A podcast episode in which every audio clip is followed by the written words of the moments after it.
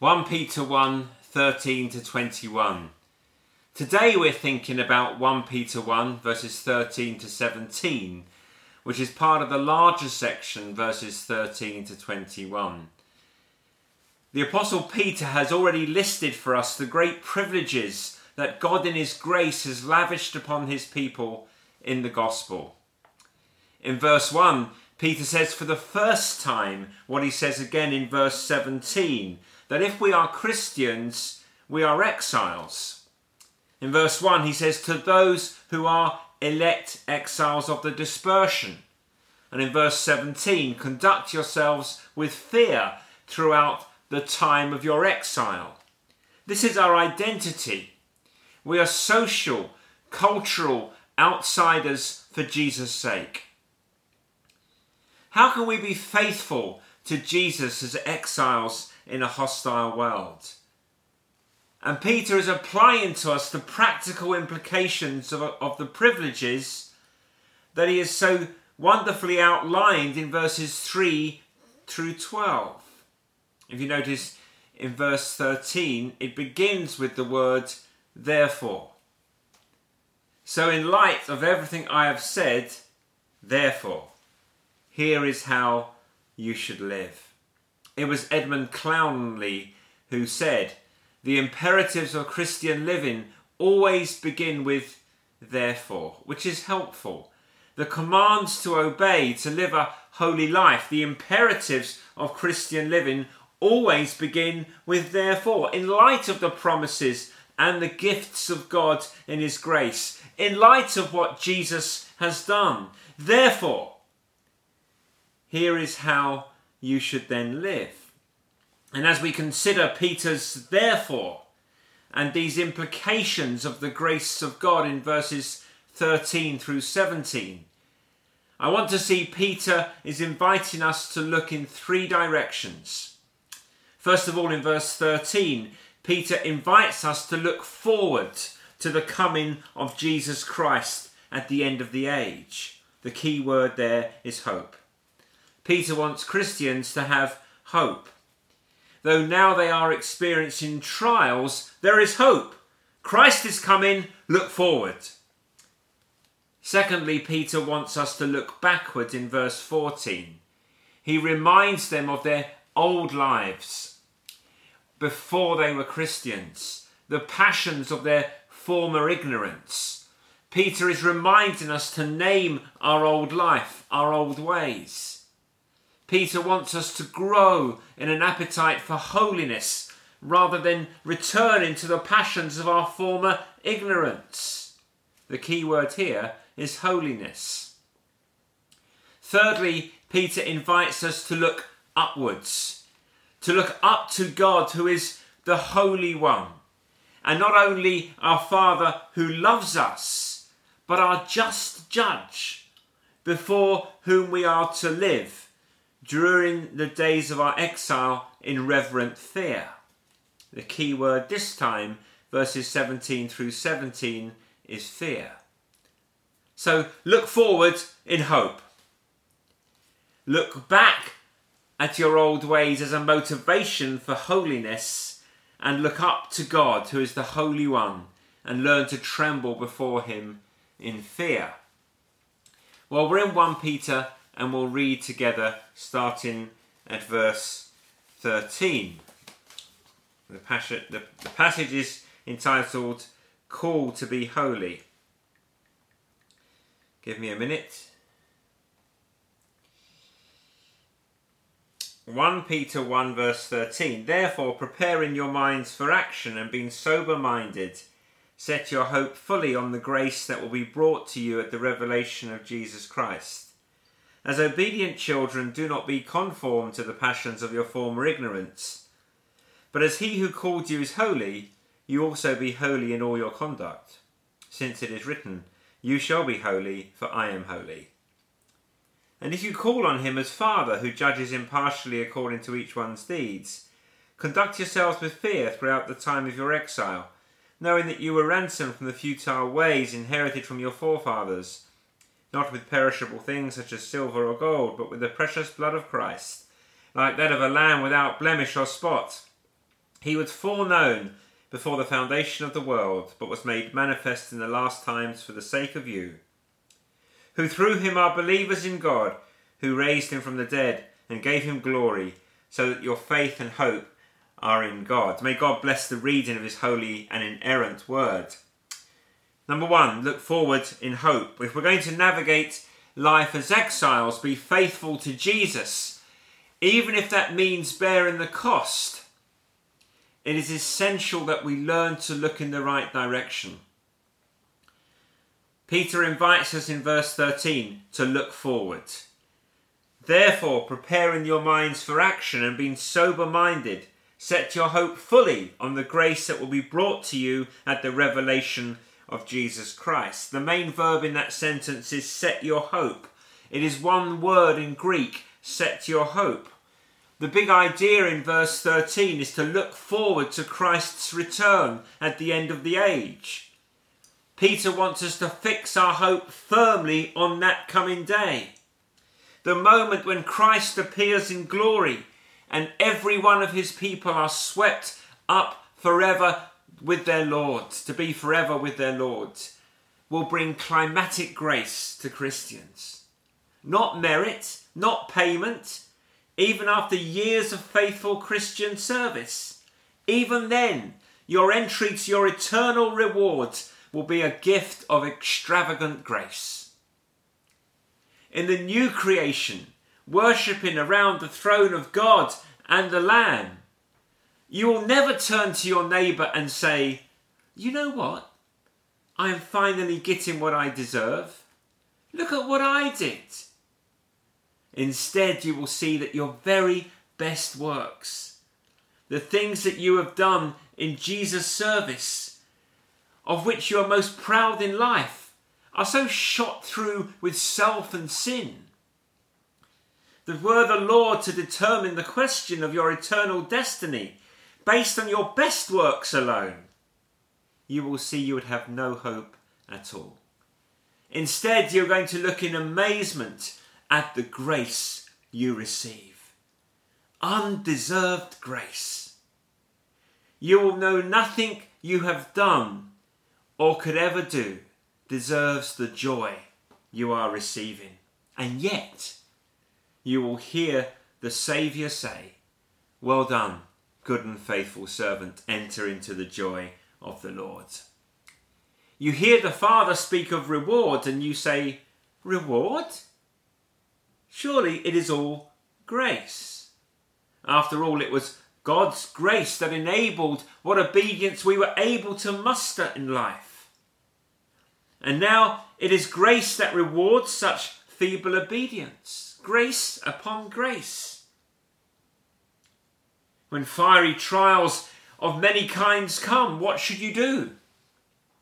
When you say with the psalmist, Darkness is my only friend, what do you do then? You set your hope fully on the glory to be revealed and on the grace that is still yet to be brought to you. This is not it. This is not it. This is not your best life. This is not your best life now. If you're a Christian, you will never live your best life now, but you will live your best life on that day. Jesus is coming. Climatic grace will be brought to you in that day. Fix your hope there and press on. And let us not grow weary of doing good, for in due season we will reap if we do not give up. Peter tells us in verse 13, in the first two clauses of the verse, how we are to set our hope fully on the grace that will be brought to us. He says you're to do it by preparing your minds for action and being sober minded. If you're using, an older translation, it actually captures, I think, the Greek a little better. It is quite picturesque language. The King James says, Gird up the loins of your mind. That is the picture. It is a great picture of someone in the ancient Near East in long robes. They have to tuck their long robes into their belt so that they are free and ready to run.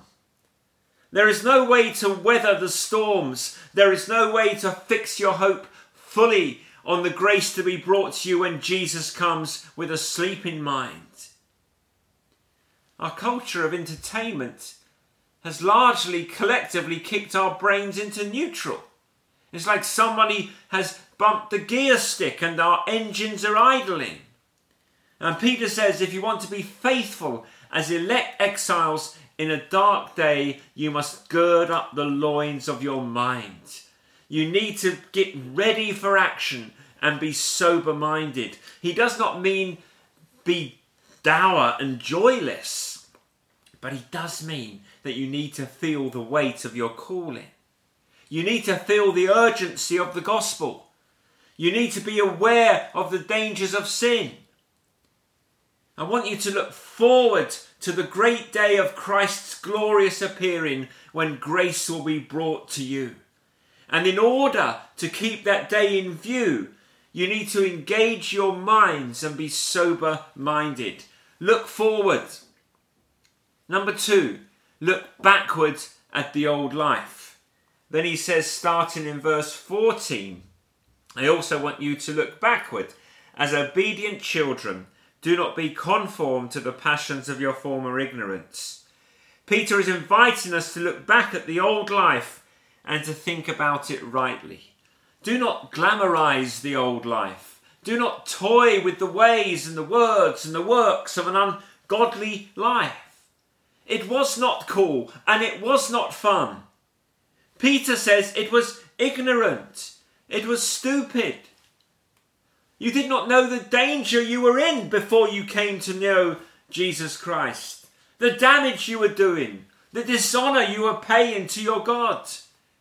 And so, when the old passions rear their ugly heads, as they will from time to time, learn to name them correctly they are not old familiar friends offering you relief. They are the enemies of your soul, and they will destroy you if you let them. Do not be squeezed into the mould of your former ignorance.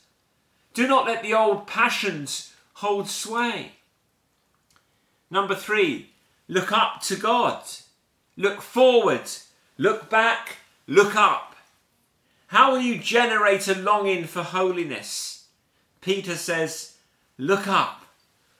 Verses 15 through 17 Do not be conformed to the passions of your former ignorance, but instead of former passions, here is the path of holiness. As he who called you is holy, you also be holy in all your conduct, since it is written, You shall be holy, for I am holy. And if you call on him as Father who judges impartially according to each one's deeds, Conduct yourself with fear throughout the time of your exile. Look to God. Look to God in His holiness. You are to be obedient children. You call on Him as Father. And you call on Him as Father, and your Father is holy. And He commands His children to be holy. He is looking for the family likeness.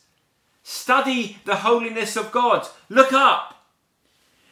Learn to love the holiness of God. Worship the Lord in the splendour of His holiness. Join the seraphim around the throne singing, Holy, Holy, Holy, Lord God Almighty. The whole earth is full of your glory. Make the holiness of God your great study and the cause of your praise. No one who learns to delight in the holiness of God can ever be content with ungodliness in themselves. They say you become like those you live with. Maybe you know an older couple who couple who've been married for decades and their mannerisms, their way of carrying themselves, they finish each other's sentences and their behaviour their whole lives. And they begin to resemble one another. You can tell they fit together. They go together.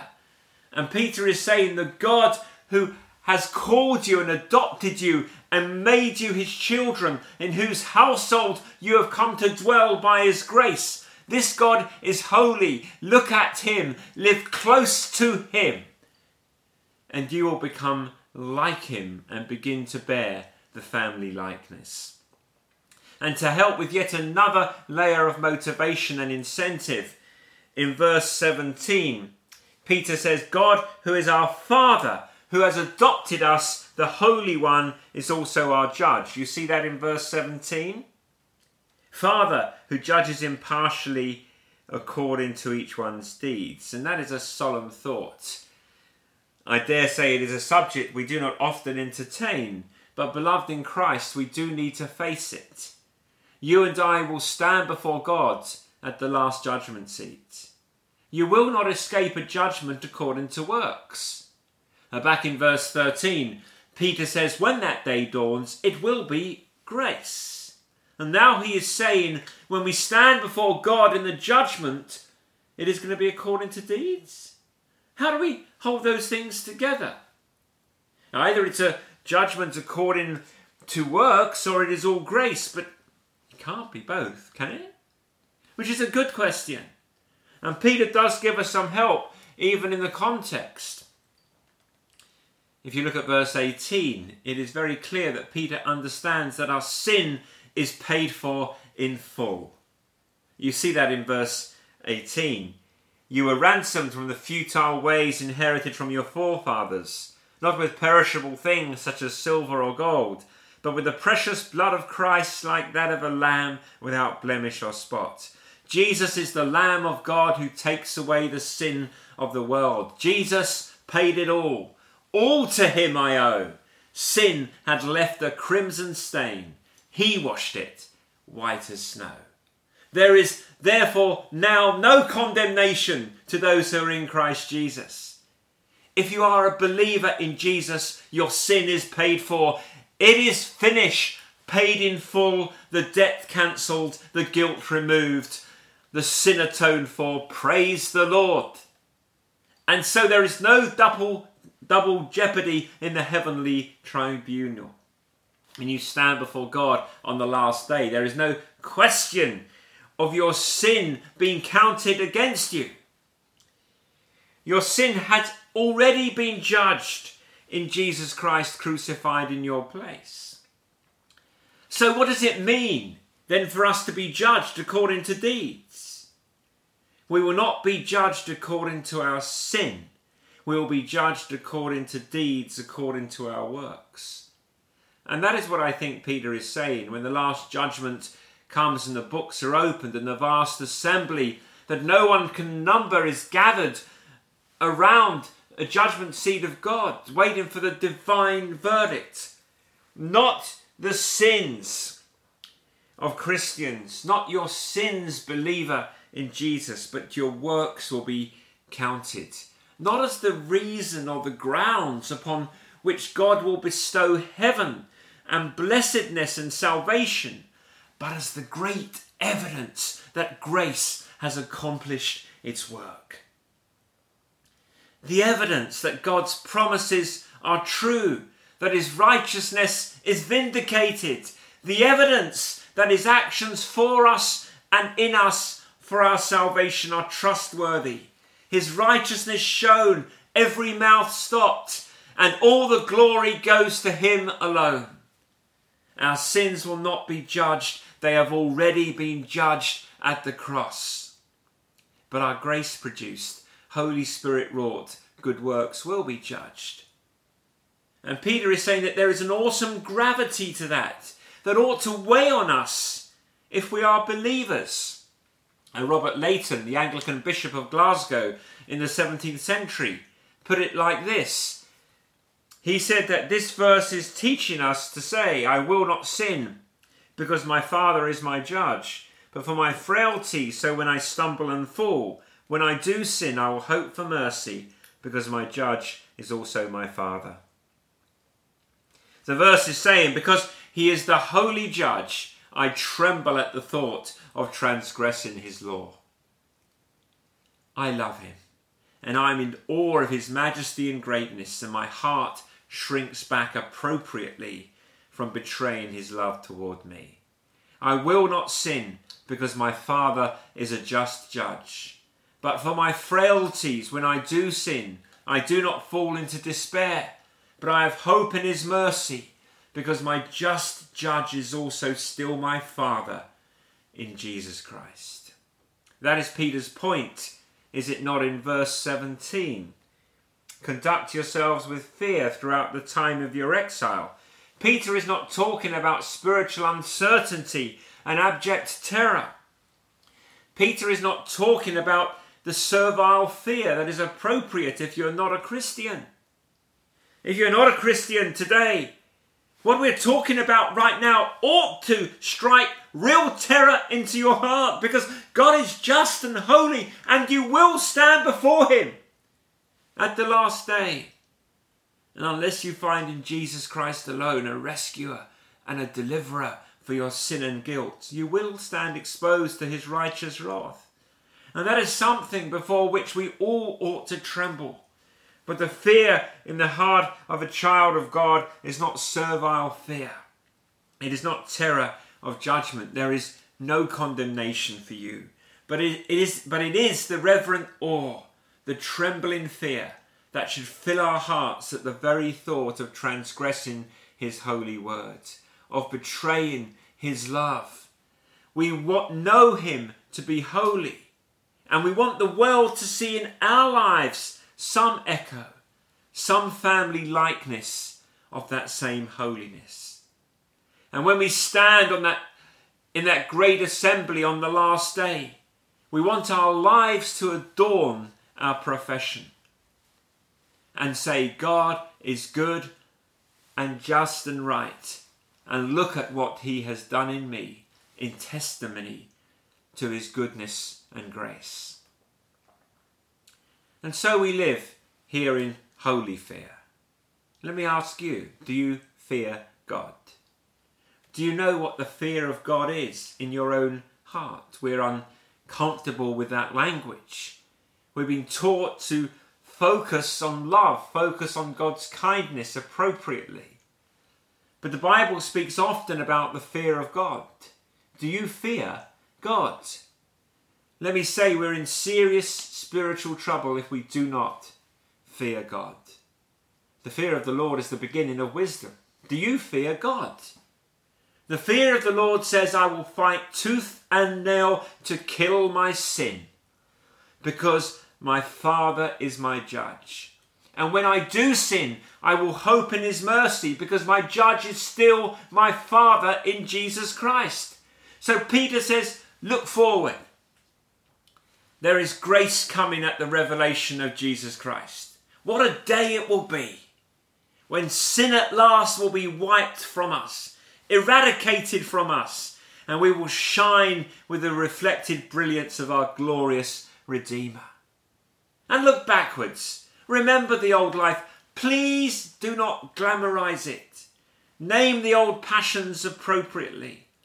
They are not your friends. Flee from them and look up.